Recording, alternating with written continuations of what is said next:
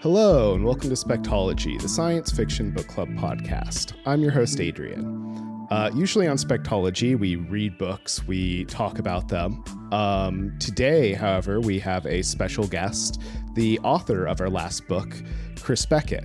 Uh, so today, we're Chris and I are going to have a little bit of a conversation about his writing style, uh, some of the themes and meanings of his books, uh, Dark Eden in particular, as well as his newest book, uh, Beneath the World, a Sea. And um, yeah, we're going to have a little bit of a conversation here. So I hope that everyone enjoys this. Um, Chris, do you want to introduce yourself a little bit in, in your own words, and then we can we can get started? Sure. Okay. Well, I'm Chris Beckett. I live in Cambridge, England. Um, um, I live, live um, originally came from Oxford, England, which is a somewhat similar place. Um, I uh, have been writing for many years. I think my first story was published something like 1990, uh, but uh, books coming out more uh, somewhat more recently.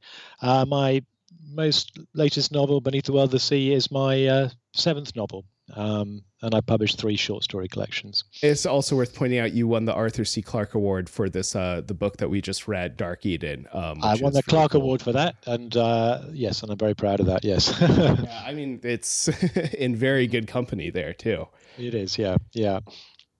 Great. So, um, you know, we like I said, we have some questions uh, before we started recording. We have some questions both about the book itself and then you and your writing style and that kind of stuff. So I'm going to start off with the non-spoilery stuff, and then can get maybe a little bit more deeper into both Dark Eden. I also had some questions about you know themes across multiple books of yours as well. I sure, just yeah. uh, I just yeah. re-skimmed um, America City for for mm. this too.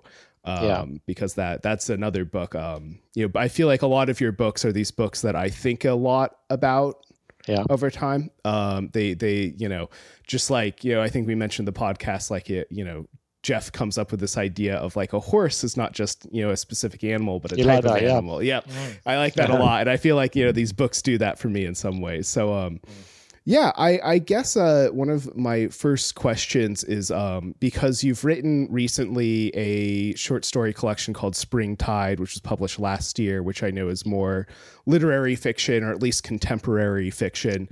Um, uh, previous to that, I think almost everything you've written kind of fits in the broader like science fiction or genre category. And in addition, you know, Dark Eden is it's something that we talked a fair amount about of like what genre is this? We would continuously mm. call it post-apocalyptic, even though there's no specific apocalypse.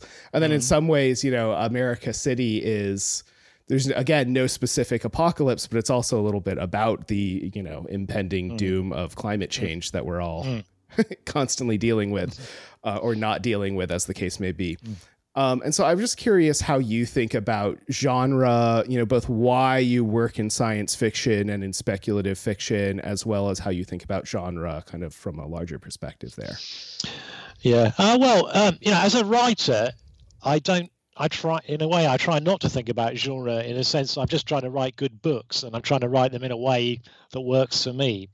And, and I think the reason why uh, my books end up being science fiction is I find the, the kind of conventions, some of the conventions of science fiction are very helpful for, for addressing a particular kinds of theme I like to write about. And, and, and I'll, I'll explain that a bit in relation to Dark Eden, which I think is the best, probably the best example, which is that this is my rationale for it. If you if you're writing um, mainstream literary fiction, for want of a better word, realist fiction set in the present time, uh, you if you if you like the whole you hold the world a constant. The world the world is the same world that we live in, supposedly. It never is quite, of course, but supposedly, yeah. Um, but you uh, invent characters and you invent situations in order to uh, explore things that you otherwise couldn't explore. And it seems to me that if you want to explore how a society grows and changes, then you need to start inventing the world and the society as well, in the same way that you invent characters in conventional fiction. And that's what exactly what I did in Dark Eden. I invented I invented a world and a society that was that was evolving from um, a very low base, so I could so I could explore. I could free myself up, use fiction to free myself up to speculate.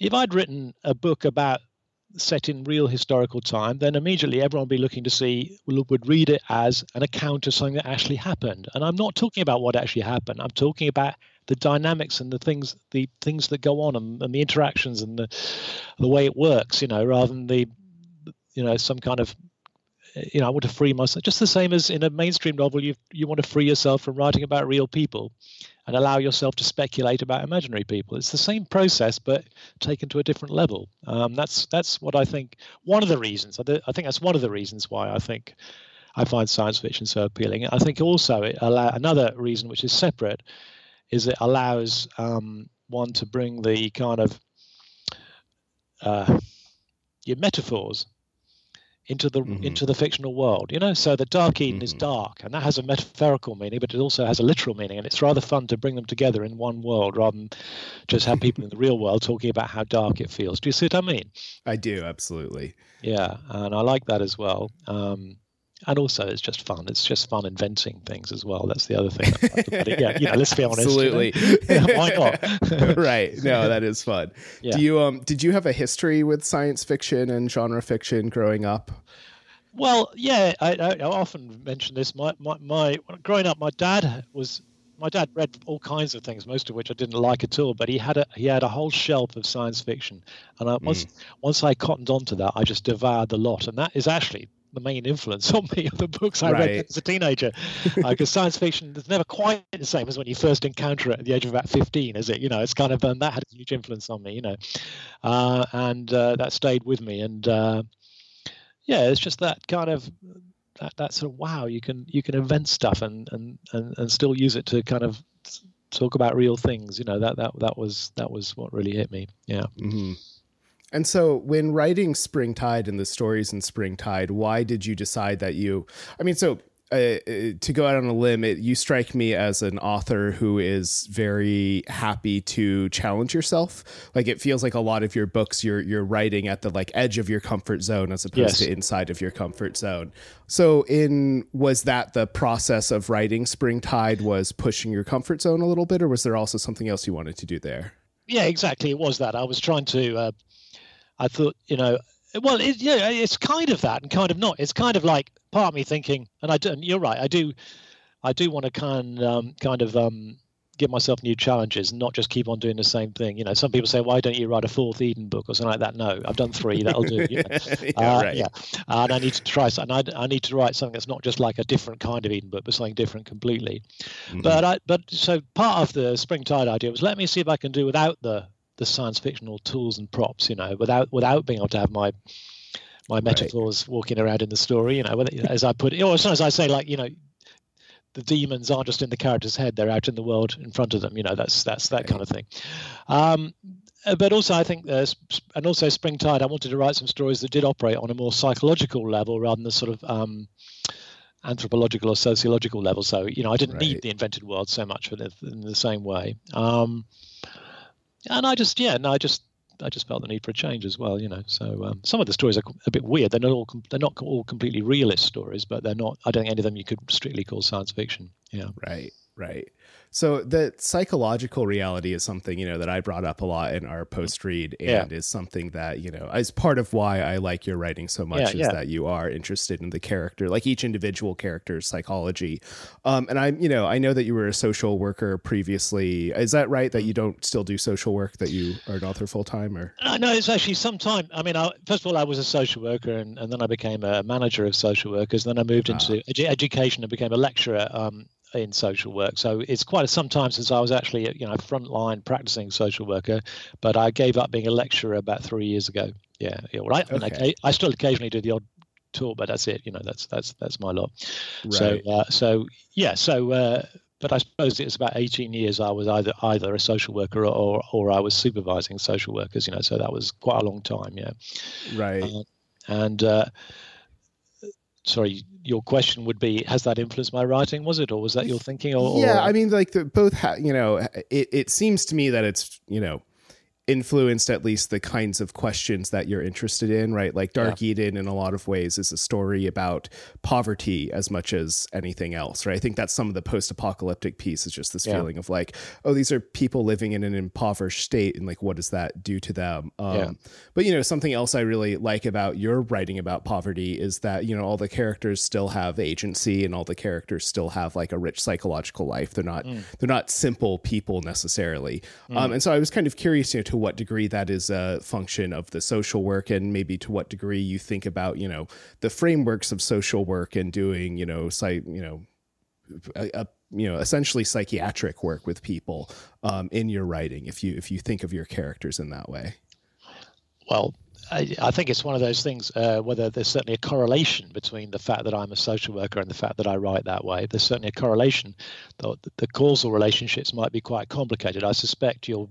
I suspect the truth is that I chose a certain occupation because I was interested in thinking in that way, and I also, and that's also the reason I write. I write that way. You know, do you see what I mean? Absolutely. But I, but I, but I, I will say that I, you know, I, I, think I think you mentioned, uh, in, um, if I remember rightly in the podcast, you yourself grew up in quite poor background yourself. Is that was that what right. you said? Yeah, yeah. Yes. I, yeah. I didn't. I grew up in quite a comfortable middle class background. My father's a university lecturer, so I have no personal experience of poverty whatsoever. But I suppose um, I do have personal experience of two things. I, I grew up feeling, for, for, whatever, for all kinds of complicated reasons, I grew up thinking of myself as a bit of an outsider. I was, I wasn't, I definitely wasn't one of the cool kids, you know. I don't think anyone on this podcast has been so far. yeah. yeah, that's reassuring. Yeah, um, but uh, uh, so I, I, certainly had that sense of being an outsider, but um, and. Uh, sort of being at the bottom of the pecking order in some ways, or near the bottom. Um, uh, and for some reason, that had gave me a certain affinity with people on the on the, uh, uh, the you know I, I, know I know actual poverty is not comparable with being not one of the cool kids at school. I, of course, I understand that, but it gave me a certain affinity with being uh, in a non-privileged position, and of course, being a social worker has exposed me uh, to a lot of people who are who are basically poor, and I think a lot of my more middle-class friends i.e., most of my friends haven't seen things like that. You know, they, they don't understand that as well as I do. I think that's right. the, that's the truth. Of course, I only see it. I don't understand it. You know, I haven't lived it, but I can see it. I've seen it. That's what I'm saying. Yeah. But uh, right, and it seems that you care about the like internal lives of people in that situation as opposed to just their actions, which is is that fair to say? Like the the internal lives of your characters are all very rich. They're they're very important to me, and I would hate to be the sort of novelist that just writes novels about, you know, I don't know, university lecturers having affairs, you know, that kind of thing. right, you know, right. I, you know, I, I, you know, I want to write about. In fact, I think my ambition. I was listening to you talking about Dark Eden. I think my ambition with Dark Eden was to to actually create the entire world. You know, actually have an entire to, to make it to give my vision of the of an obviously you can't do that, but that was my right. that was my I wanted to have the biology, I wanted to have the the history, I wanted to have the psychology, I wanted to have the religion, everything all in one package. That was my ambition for that book. Yeah. Right. And uh, I can't remember how that connects with your question, but anyway. no, I think I think I think that's good. Um, you yeah. know, these questions are in some some way just like uh, to get you to talk as opposed to get a specific answer. okay. All right. Okay. Um, you know, something that Matt, my co-host, uh, who who can't be here because we're recording during work hours, um, mentioned that he was really interested is um you know the the kind of political philosophy of Dark Eden and yeah. the and the other books in the series in the sense of you know like it seems that you know, I don't know if you personally do, but the books at least um, take this very kind of like view of political change that is very much uh, contingent in a way that is about the individual characters and the decisions that they're making. Um, I'm just curious if you have, and he was curious if you have any specific thoughts about how political change happens. This might also relate to America City, which is also very much about like large scale political change in in America. You know, yeah, in a way, yeah. I don't know. If I don't know if I entirely agree that I see political change as being contingent. I think, uh, I think a lot of, I think I would, my criticism of a lot of people nowadays would be that they don't fail to recognise. I mean, I'm, I'm not a Marxist, but I, but I think Marx had a point about the kind of, that the kind of the the material basis of a particular kind of society. Right. The ideologies have a material basis, you know, the way people feel and think, Absolutely. And their political thing. uh, arise out of a particular you know means of production, a different kind of society. And I think we've lost that a bit. I think we we now, you know, if you look at people kind of on the left or liberal side of things, sometimes it's the politics. The politics seem to me quite superficial. People aren't people are people are talking about if it's just if it was just individuals making choices, as in fact we're the products of our environment and our circumstances, and we. And I think what I tried to show in the Eden books, perhaps in the later ones, even more than Dark Eden, was the way that we read, we tell the stories to to fit ourselves into the world and to make ourselves feel justified in our own position in that world you know. So that the the, uh, the ideologies we have are things that we've constructed to help us um, like make sense of our current make sense of our position and, and in a way to validate it you know. Um, i think i think maybe daughter of eden was particularly you know it's talked about that quite explicitly yeah.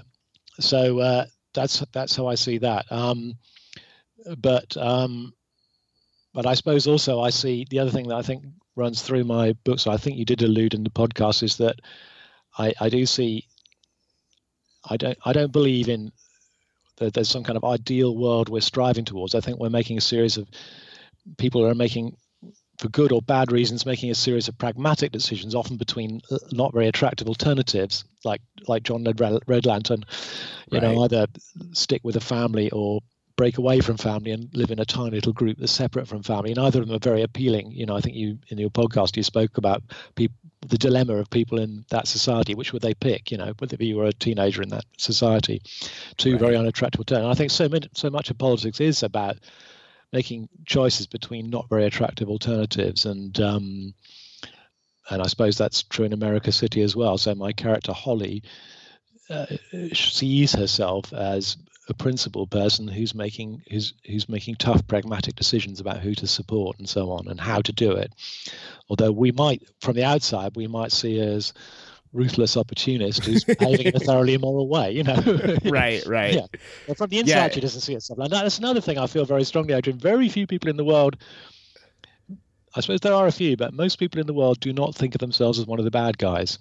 Absolutely. Most people think of they're one of the good guys. Even the people we think are the bad guys think they're the good guys, and I think that's important too. And I think I try and do I try and reflect that in my writing that people it's it's very bad writing if you just have bad guys who are bad guys, you know. I suppose that, I suppose there are a few people in the world who just revel in being evil, but there aren't very many of them. You know? no, they're probably not actually very interesting to write about either. probably not. No, no, no, no. no. Um, no, that's you know, and it, it is something that we you know I think we talked about a little bit is that you're you know in writing this kind of close third person or even sometimes first person as you do um, it can very much feel at times like oh any given character is also like an author mouthpiece and i don't i don't think that's what you're aiming for. And i'm actually kind of curious how you think about you know like whether there are good guys and bad guys in your novels or whether there are like you know specific characters you're like oh yes so everything they're doing is good as opposed to you know oh yes i'm presenting a situation and like you actually need to bring your own moral judgments to that situation that last thing. It's definitely that last thing. I'm presenting a situation. I mean, I'm not saying I don't weight the weight the dice. How could I not? You know, I, I, I, I will. Of course, I will put my more weight on the thing, the things I think think uh, I think are important. But I very much want people to bring their own moral judgment. I very much would hate it if someone read one of my books and it just read as a kind of polemic about something, you know, as if I'd, you know, just just rigged the whole thing so that they'd have to come to a certain conclusion. I definitely don't want that. And it's and I and I'm pleased with Dark Eden that people do react very differently to it, you know, as to who they see as the good guys and who bad guys. Now, I suppose in Dark Eden, we can probably agree that John isn't a bad guy, but he's pretty flawed and quite selfish. Mm-hmm. I suppose most people say David is a pretty bad guy, but if you read uh, the third book, you realize that nevertheless, you know, people look back on him. Many people look back on him with respect as somebody Absolutely. that held the family together, and you know, and uh, and uh, so even he, nasty person though he is, may not have been completely a bad guy. He had something that he he did have something he believed in mm-hmm. that arguably wasn't in its own way was important you know and and he certainly created a society which is just as viable as the alternative one across the water absolutely mm-hmm. absolutely mm-hmm. and you know it's it's interesting that the society that john you know not to get too deep into the specifics of the book but the society that john builds is not a happy one right? Like. John Red Lantern's eventual society is not one that is in, you know, and I think we mentioned it, we talked a little bit about this is like John has an idea of how to break the world and an idea of like there's this major problem that needs solving, but no actual like idea of what kind of society he wants to build, no. which feels like his major failing. Yes, yes. Uh, well, and you do. There are a lot of people like that in the real world, aren't they? Who, who want yeah. who want to overthrow what exists and feel very strongly about it, but actually are quite vague about what they want to put in its place. You know, and um, I don't know. But I mean, you know, the other thing about it is that I, I and I think um, I think this comes from some of my social work training. I, try, I do try to take a systemic view. It takes it takes all sorts to make a world. You know, people mm. play different roles. You know, and you can't expect somebody to be so super wise they look at everything. You know, so we do have people whose whose function is to break things down, and other people whose function is to hold things together. And you know, and somehow or other, out of all this mess. Right. Comes a more or less viable society that most of us live in you know? Absolutely yeah. absolutely. Yeah. one thing i i love too in dark eden and and in some of the other eden books is the perspectives that you'll take. I mean in particular dark eden uh, sue red lanterns chapter of just this this this image of like a mother kind of in the middle of this like both mm. grieving and also with her own political ends and maybe she's not as astute at getting her political needs met but she like you know also is uses her like place as a mother to like get some of them met uh, in that chapter was a really interesting one and one that seems to I, I don't know i guess maybe i'm asking you know sort of like it seems that in all of your books you try to get multiple people's perspectives both on the event itself but also show how they are influencing the events even while other people don't notice that. Yeah absolutely. Yeah no i think i think that's right. And um, particularly in the third book daughter of eden i very much i very much wanted to take the the camera off what some might say was the main action. There's all that. I mean, mm-hmm. it's okay to do spoilers here or not. I won't talk about the ending of Daughter of Eden. I'm talking about the, the setup really, which is that yes, absolutely. there's a kind of war happening. I don't think I'm giving very much away to say that, but I'm but I'm looking at the war not from the point of view of the combatants, but from the view of the people who are fleeing from it, basically. And I think that, that in many ways are the more important people in a war, actually. You right. Know, well, it's a that, it's a larger group of people in a war usually than those actually. It's a usually fighting. a larger group, and they're the people who are bringing up the kids and keeping things going and all the rest of it. Mm-hmm. waiting for the combatants to calm down and go away. Absolutely. and, uh, that's how, I wanted to write it like that rather than from the perspective of competence because I think you know that so that kind of I think that kind of links with your previous point.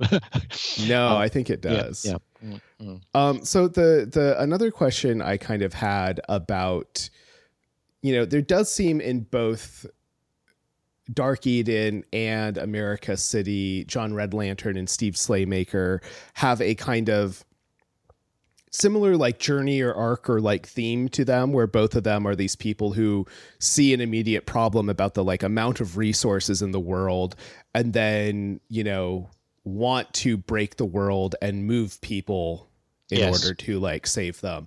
And yeah. I'm curious, you know, given that this is a theme that's come up multiple times, if that is, I mean, it feels like something that you think a lot about in terms of like where we're currently at with climate change and sort of like maybe get your feelings on like is that actually what you think needs to happen is that what you think like will happen I'm, I'm i'm digging a little bit more into like you personally here than just the books but i you know it feels like this theme has shown up in multiple places and i'm really curious about it when I constructed John Red Lantern as a character, I was trying to construct somebody that was in some ways very different from me. I'm by nature not a doer. I'm by by nature a thinker, you know, and um, and I admire people who just get on with it, you know. But that's, that's absolutely because I'm just not me, you know. I can always say, oh yeah, but what about this? What about that? You know, kind of thing. And you know, I, I think there's a place for people like me, but there's also a place for people like them. And I wanted to wanted to with John Red Lantern, I really wanted, I you know, my my kind of brief for myself was to have somebody whose instinct was to do, and uh, I think he says quite early on, you know, that um, uh, I'm always going to, I'm, I'm going to, I'm going to always try and think what in the long run will be the best thing to do, rather than think about my immediate short-term feelings. I'm just going to go ahead and do things, and um, and uh, so he's like that, and and of course Slaymaker is as well. Slaymaker comes from a very poor background. He's um, built up his own business um, uh, trucking business, and he's also by nature a doer, and he's a very bright man, Slaymaker. He's not particularly well educated, but he's bright, and he uh, um, his instinct is to is to I'll cut the crap and get on with it. You know, that's his that's his instinct. I mean, I quite like Slaymaker actually. I like you know I know he's a, a right wing president, but I actually quite like him as a character. As a, you know, I think if I met him, I'd find him quite engaging. right, right. but but, uh, but he's a, he's the opposite of me. You know, not only in his politics, but in his um, this instinct to always be doing and making and getting things done, and let's cut the crap. You know, and um, mm-hmm. and let's not worry about the complications. You know. Uh, right. Uh, you might be interested to know that I started writing America City after Mother of Eden Right. I was actually just going to ask about this. Yeah. And then I thought, well, I'm going to write a third Eden book, so I set it aside. But it, the actual relationship, which I think is between Slaymaker and Holly, I think in my mind is quite similar to the relationship in Mother of Eden between uh, Starlight and Firehand, the old, mm. uh, the old, the mm-hmm. old, the old ruler of um, uh, New Earth. He, she, she immediately feels an affinity for this powerful, steely-eyed, right, tough doer and uh, in both cases, that the, the, the, there's a sharp, ambitious young woman feeling a, a, strong affinity with, even though she doesn't like him exactly, with a, with a, with a sharp, a- ambitious older guy, you know. And uh, right. for some reason, that yeah, so there's a kind of thematic link between those two books, which, uh, so in my mind, Firehand and uh, Slaymaker is quite uh, uh, somewhat similar. Oh, that's that's actually really fascinating. I hadn't thought of that, but that that makes a lot of sense. I was I was also curious, just you know, I I in doing some research for this interview, um, I noticed that on your blog you had mentioned a novel Slaymaker that you were writing as early as 2013. And when I wrote Amer- read America City, you know, it was 2018, I think, you know, well into the Trump yeah. presidency and all this stuff. And it feels like there's this kind of like like when I read it, I, I I was under the assumption like, oh, there's some amount of like, you know, you saw Trump running for president, and you know, like in the Republican primaries, maybe even. But no, no he's, he's fully. Yeah, I, would I'd fully invented Trump and his um his electoral strategy before not not Trump, sorry, Slaymaker. Right. right. uh, uh, uh, the weird part is that I find. I feel if I'd invented Trump, I would have thought, no, nah, that's going a bit far. You know, I would have thought right. that's that's that's not plausible. You know, right? I, I well, you know, like, you put you put him like well over a hundred years in the future to make it. yeah, exactly. Yeah, but uh, I just thought Slaymaker was a more uh, convi- I, I, find Trump a less convincing human being than Slaymaker. so I think reality, you know, has kind of dealt us a bit of a, you know, a bit of crap storytelling. Yeah. You know? I mean, I definitely feel that on a daily basis. Sure you do. Yeah, yeah. Cool. That's uh, so that's really interesting. So, so, and also, you know, I was really curious because one of the things about that book is that Holly is essentially, you know, a member of Cambridge Analytica. She's essentially one of these people who like really yes. thinks deeply about how social media can yeah. affect the way people think and how you can, you know, change the way people think through social media. And um, so I'm curious, like you know, at how early on you saw that happening, and like like were there any particular events that kind of like led to the writing of that? No. Uh, and that's another thing that's interesting, Adrian, that while I was writing it, I, w- I was aware, I, of course, when I was writing it, I was aware of the Trump campaign and I was aware of what different candidates were saying and so forth and the kind of mm-hmm. the way people were manipulating, you know, uh, making use of um, people's fears and saying different things to different audiences and all that kind of stuff. Right, right, and that's as old as politics itself. That's as old as politics itself. But a lot of these uh, social media things in the story, I kind of made, I kind of made up when I was writing the story, and then later on I found mm-hmm. out, oh, they do actually exist. You know, kind of, it was odd, you know, and that's that, that's happened to me a few times with writing, and I kind of feel that the, the thing is that if you think of something that that is vaguely plausible that could happen and it would be to someone's advantage, then it will happen. You know, it will right. happen. It's, you don't have to be a genius of prediction. You know, you just you just you know, if something's vaguely plausible, it will happen. You know, so you know, Holly was doing all this kind of targeted social media stuff. I was only dimly aware of it at that time. and I think we've all become more aware of it since the uh, the. I mean, of course, in, we also had the Brexit vote, of course, in 2016, which was which was obviously closer to home for me, and I, and I had there was all that going on there as well, and the and the kind of the way that debate polarized and so forth. So I was thinking about that too. Yeah. Mm-hmm. Mm-hmm. So um, I wanted to ask um one more question about Dark Eden um, because I didn't get to it earlier, and um, then a couple of things about your writing process. I, I, you know, we had Kevin had a few questions about that, and then I hmm. think that's about it. I okay. have for questions specifically, but um, yeah. For Dark Eden in particular, um, I was just really curious, like why teenagers?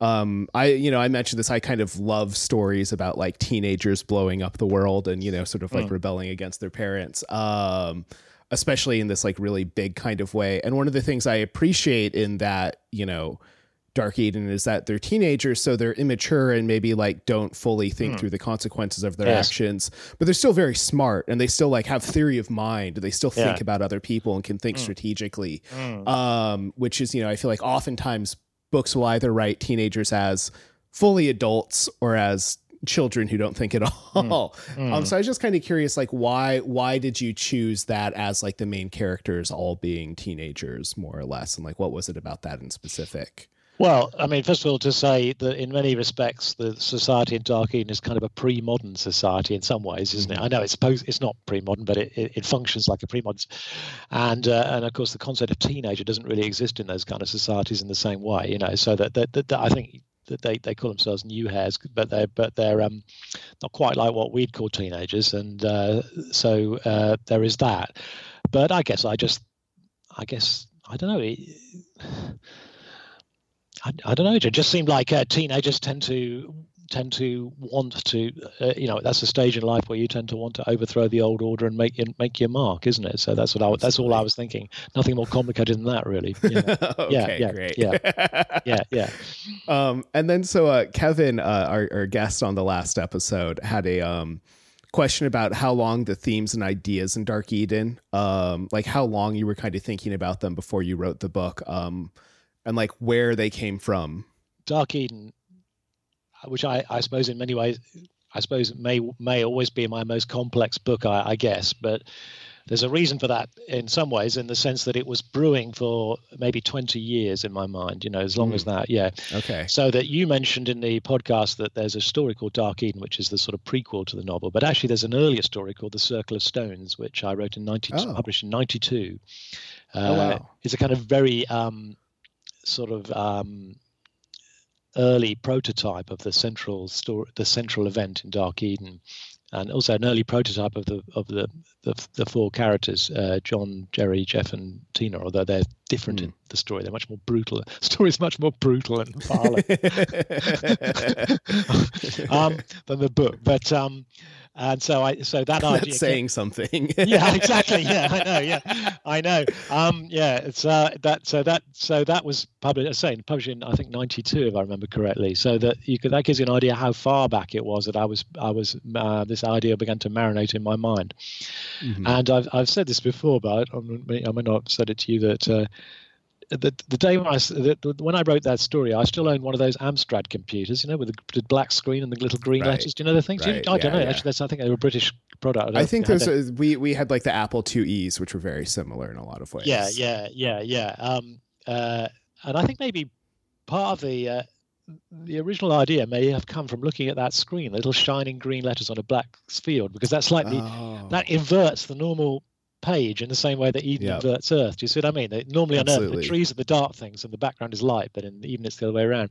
And I've got a feeling that it that may have crept into my mind, give me the idea. I, I, can't prove it, but I've got a feeling that's that may be part of the idea for Eden. But um, but also at the time, I I was very struck by the idea of that sometimes, and I think it goes back to a question you were asking me earlier. Sometimes uh, an act that is violent and transgressive and selfish may be necessary in this world, you know, to make things happen, mm-hmm. you know, and that's that's what struck me at the time, and uh, so that was the core of the original story. But if I can, if I've, if I can put my uh, hands on a on a thing, I'll I'll uh, email it across to you, Adrian, because you might be interested to see it. Great. No, I'd I'd love to read it. You have to yeah, bear in mind it's not a prequel; it's a prototype.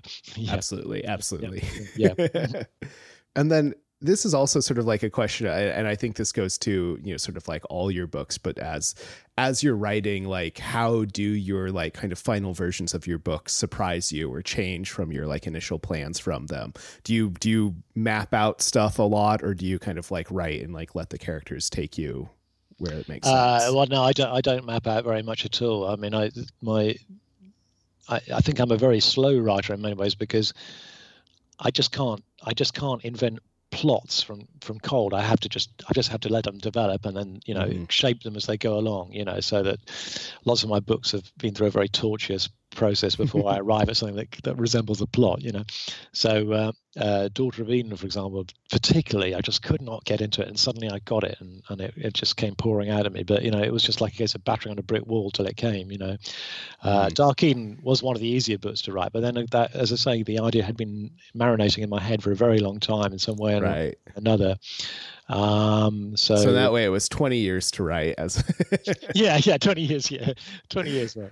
Yeah. Um, yeah, but no, I don't. I not. I'm not someone that can plot things out in detail. Advance. I might have a sort of rough idea of the overall story arc. I did with Dark Eden have a rough idea, you know, the, what was going to happen in a very, very broad sense, but not not all the characters and everything. I invented them as I went along. You know, characters like David even weren't weren't in my mind oh. started. You know, and gradually they just appeared, and all the various minor pairs and Mehmet and things like that all appeared as I went. Mm. You know, and uh, as you say, they took a life of their own on the life of their own, which of course is rather magical for for me as a writer to think, yeah, this this character is going to become important. You know, Absolutely. I can see this guy is jealous of John, and that's going to have consequences. You know, that kind of thing. You know. Right. Yeah. Right. Mm. And um, so do you too? Uh, you know, I know you just published a novel, um, Beneath the World, a Sea. Yes. But you know, I'm I'm I haven't had a chance to read it yet. I my hardcover copy is like shipping from England right, right, now. Okay, yeah, yeah, yeah, But um, I, you know, I I'd be curious for you to like you know, so I don't have any like smart questions about it, but maybe you could you know ask yourself a smart question about it and answer that. okay, I'll try. Talk I'll about try. it a little um, bit.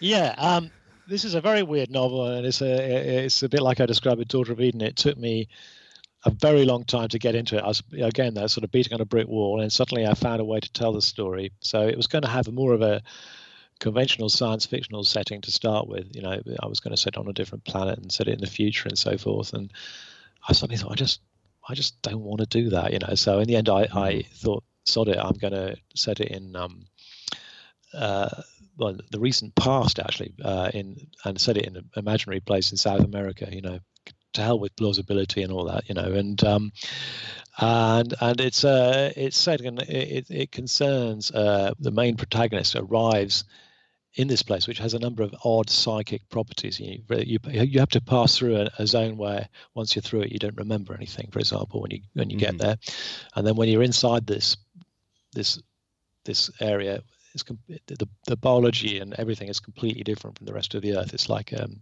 it is like a, an alien planet in all in all uh, intents and purposes, and it messes with your head. It it, uh, it it opens up your mind in a way that's different from your normal experience. And there's particularly a certain type of creature there that when you're in its presence, it really does break down the barriers in your mind. So you, you start experiencing things that normally you suppress, you know, and uh, mm-hmm. having thoughts you normally suppress. Um, and so the story evolves. Uh, there are people that live in this area, and, and they're, I suppose, in some ways, they're a bit like Eden people. They're people who've been been left to their own devices and had to accommodate living in this strange world, which is psychically disturbing with these creatures that are very, very unsettling that keep coming up. Uh, the forest reason for the part of the reason for the title is the forest is over and uh, water. You can, uh, there are holes in the forest. You can, things can come out from underneath the forest from the water. Mm. Um, and uh,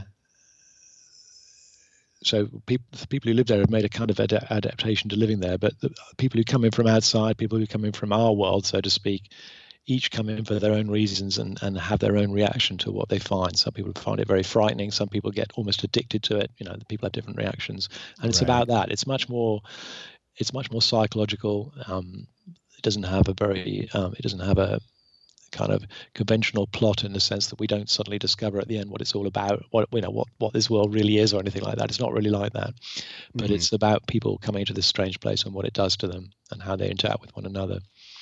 Does that make any sense? It does. Yeah. I mean, I think so.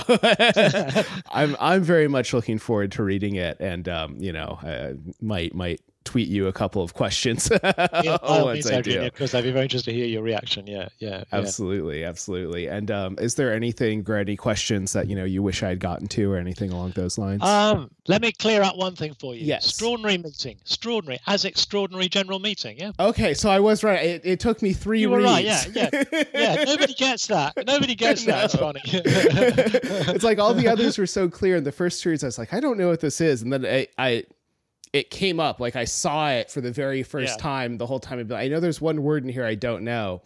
and that one yeah. popped up and I was like extraordinary like I got it like immediately yeah, like this epiphany right. I felt very proud of myself yeah yeah great so um no okay. I'm just trying to think what your discussion yesterday um I mean, you know, you, you haven't asked me about it. I mean, you could ask me if you like about the kind of, uh, you know, some of the things in the book uh, have been somewhat controversial in the sense that um, the, the, the treatment of there's sexual violence in the book. There's the way it mm, treats mm-hmm. disabled people, and the fact that it seems to show a patriarchal society re-establishing itself. Those three things have all been controversial right. to some degree among some reviewers. You know, I don't know if you want to ask me about any of those. I'd be very happy to. To yeah, I'm. I'm actually. I'm curious about your your thoughts about those three things. Um, in some ways, I felt like in our discussion, like I I I feel like they like I feel comfortable with all three of them, which is why I didn't specifically ask right, you yeah, about yeah. them. Yeah. Um, but yeah, I am I am curious how you thought through all three of those um, elements. You know, and I think in particular, I've always been you know you you one of the characters like calls out in the book that this is the establishment of a patriarchy from what used to you know be a place where essentially the women held most of the power. So that seems to be something you were actively thinking about while writing the book. Yes. Yes.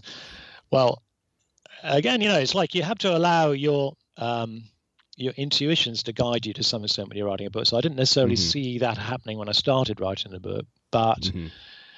my uh, again, I go back to what I said before about um, the material conditions in which different ideologies arise, and and it seems to me that it can't be just a coincidence that patriarchal societies arrived originally a, appeared on every continent on Earth. You know, right. hopefully right. we're, move, we're moving past that now. Hopefully, but they right. have they have appeared on every continent on Earth, all in different forms and to different degrees. You know, I'm not saying that you know Japanese society is the same as I don't know Inca society or something, but they are all patriarchal societies, and and uh, and I had and, and I played with the idea writing the book that even to start with, it called the people and the society calls itself family, and it still mm-hmm. is a, mm-hmm. a, kind of massive family to start Absolutely. with.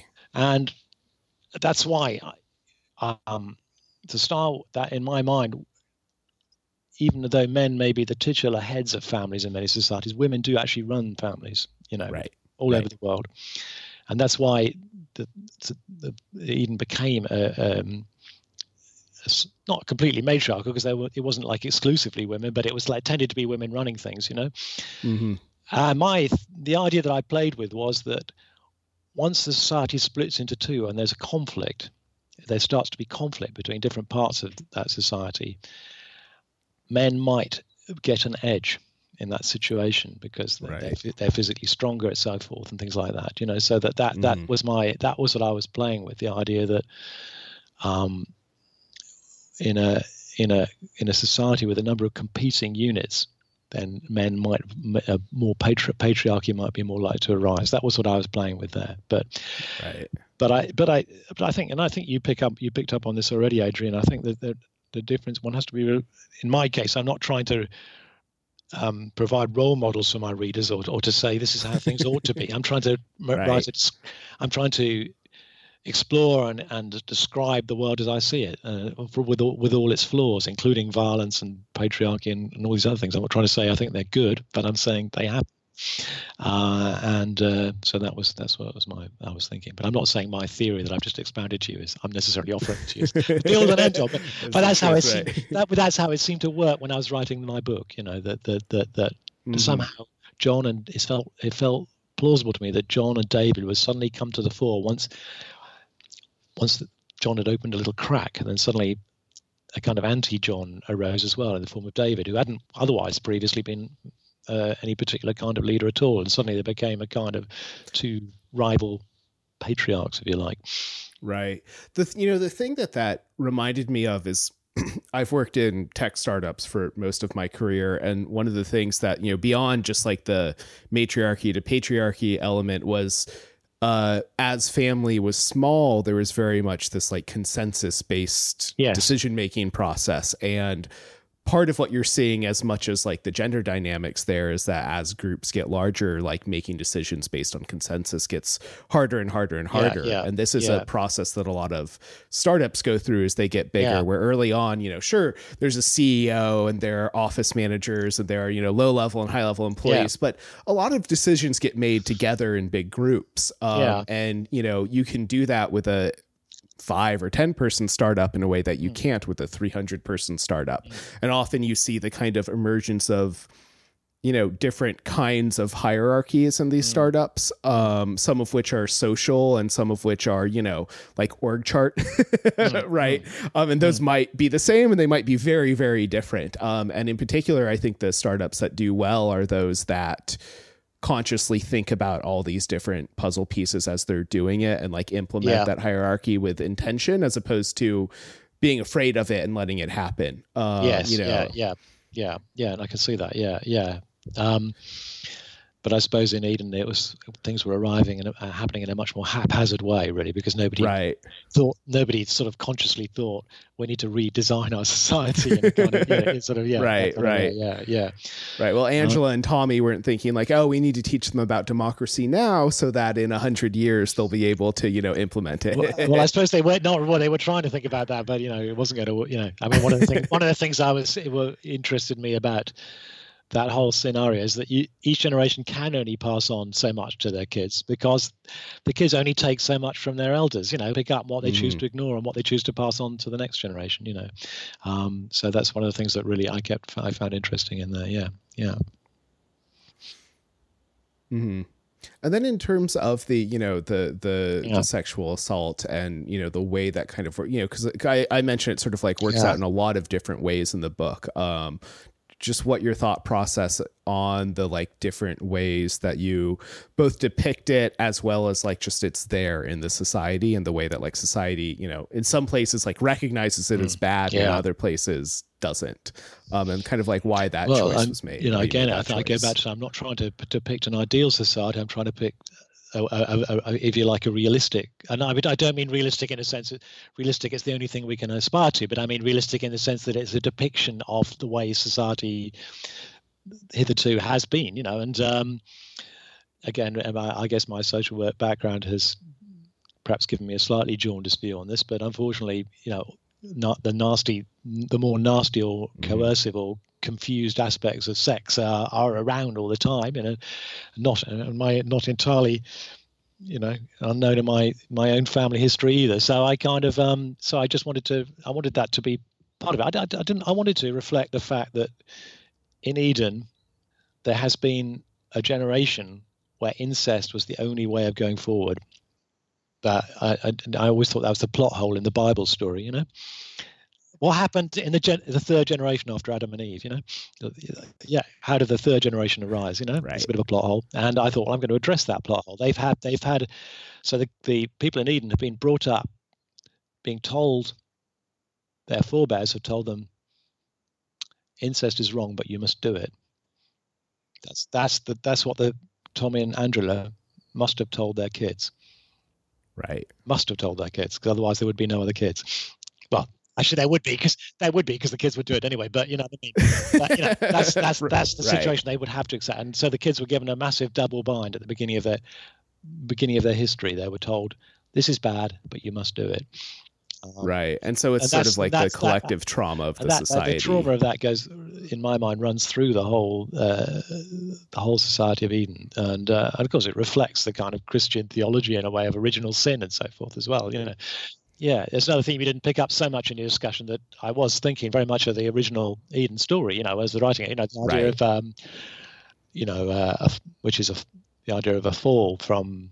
I'm not. I'm not a religious person, but I find these stories powerful all the same. You know, uh, the the idea of a fall from grace. You know, and um, mm-hmm. uh, people being expelled from paradise. You know, because of you know, and that uh, of course, the people in Eden have been expelled to Eden, not from it. But right, well, that's the the dark element, yeah, right? Yeah, the, but the uh, you know, but I was thinking about that, and, that, and I wanted the Eden people.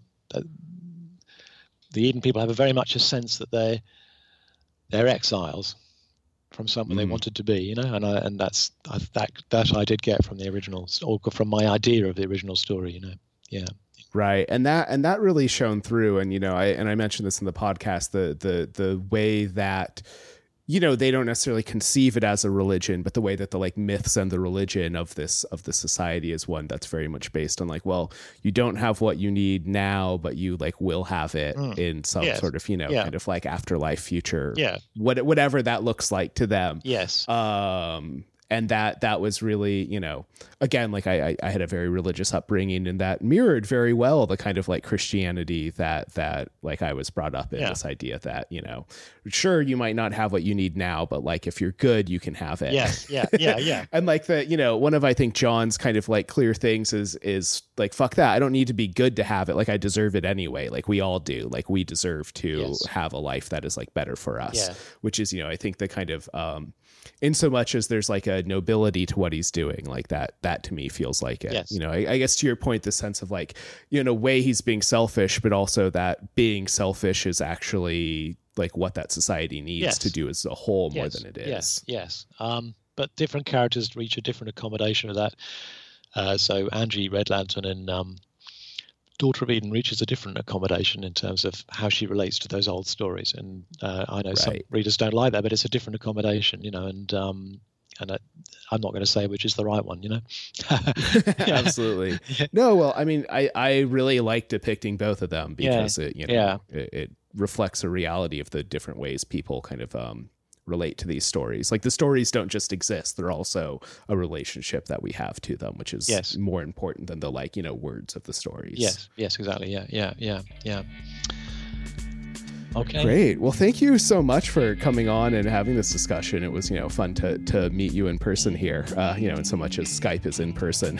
it's, it's great to meet you, Adrian. but, yeah, thank you. I, I, really appreciate your, um, I appreciate the fact you appreciate my book. It means a lot. That's great. Yeah. Yeah, my pleasure. Like I said, I can't, I can't re- wait to read more here and, um, you know, we'll, we'll, we'll keep in touch. Yes. Well, thank you very much, Chris. I appreciate it. Okay. Bye for now. So that was our interview with Chris Beckett, uh, Arthur C. Clarke award winning author of Beneath the World, a Sea, uh, Dark Eden, which we just read on the podcast, America City, Mother of Eden, Daughter of Eden, uh, The Holy Machine, and I think Marcher, one more that I'm forgetting. Um, thanks as always to Dubby J for our music, which you're hearing now, outro the podcast. Uh, thanks to Noah Bradley for our cover artwork.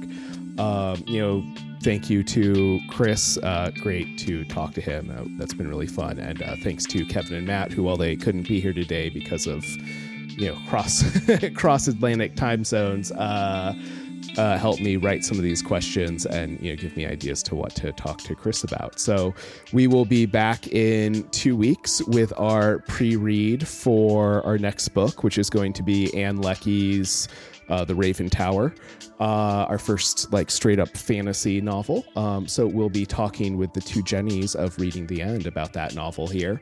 And yeah, uh, really looking forward to that. Thank you everyone for sticking around this month as we read Dark Eden and talked about it. I hope this has been enjoyable for everyone and, you know, looking forward to the next one. Bye bye.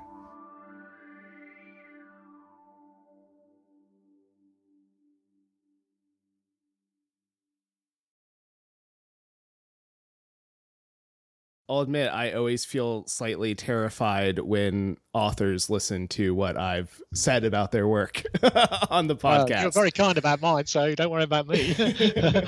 yeah, no, it's really interesting. Um, no, I, I, you know, I really appreciate how into my book you are. It's, uh, it's very touching. I'm very, very pleased. Yeah, absolutely. Well, I think I, you know, I first read it not too long after it came out in the states here because I know it, it had a couple yeah. of years before it did, and um, yeah you know, I don't know if you remember, I had you on the the uh, like Reddit book club that I used to run. I remember, I do. Remember. Okay, yeah, yeah. and so you know, this like podcast book club is a little bit of an outgrowth of that, being like, well, I'm kind okay. of sick of having to talk to like other people about it. I'll just talk with like one or two of my friends at a time. okay, yeah, that makes it. Yeah, yeah, okay, yeah, yeah.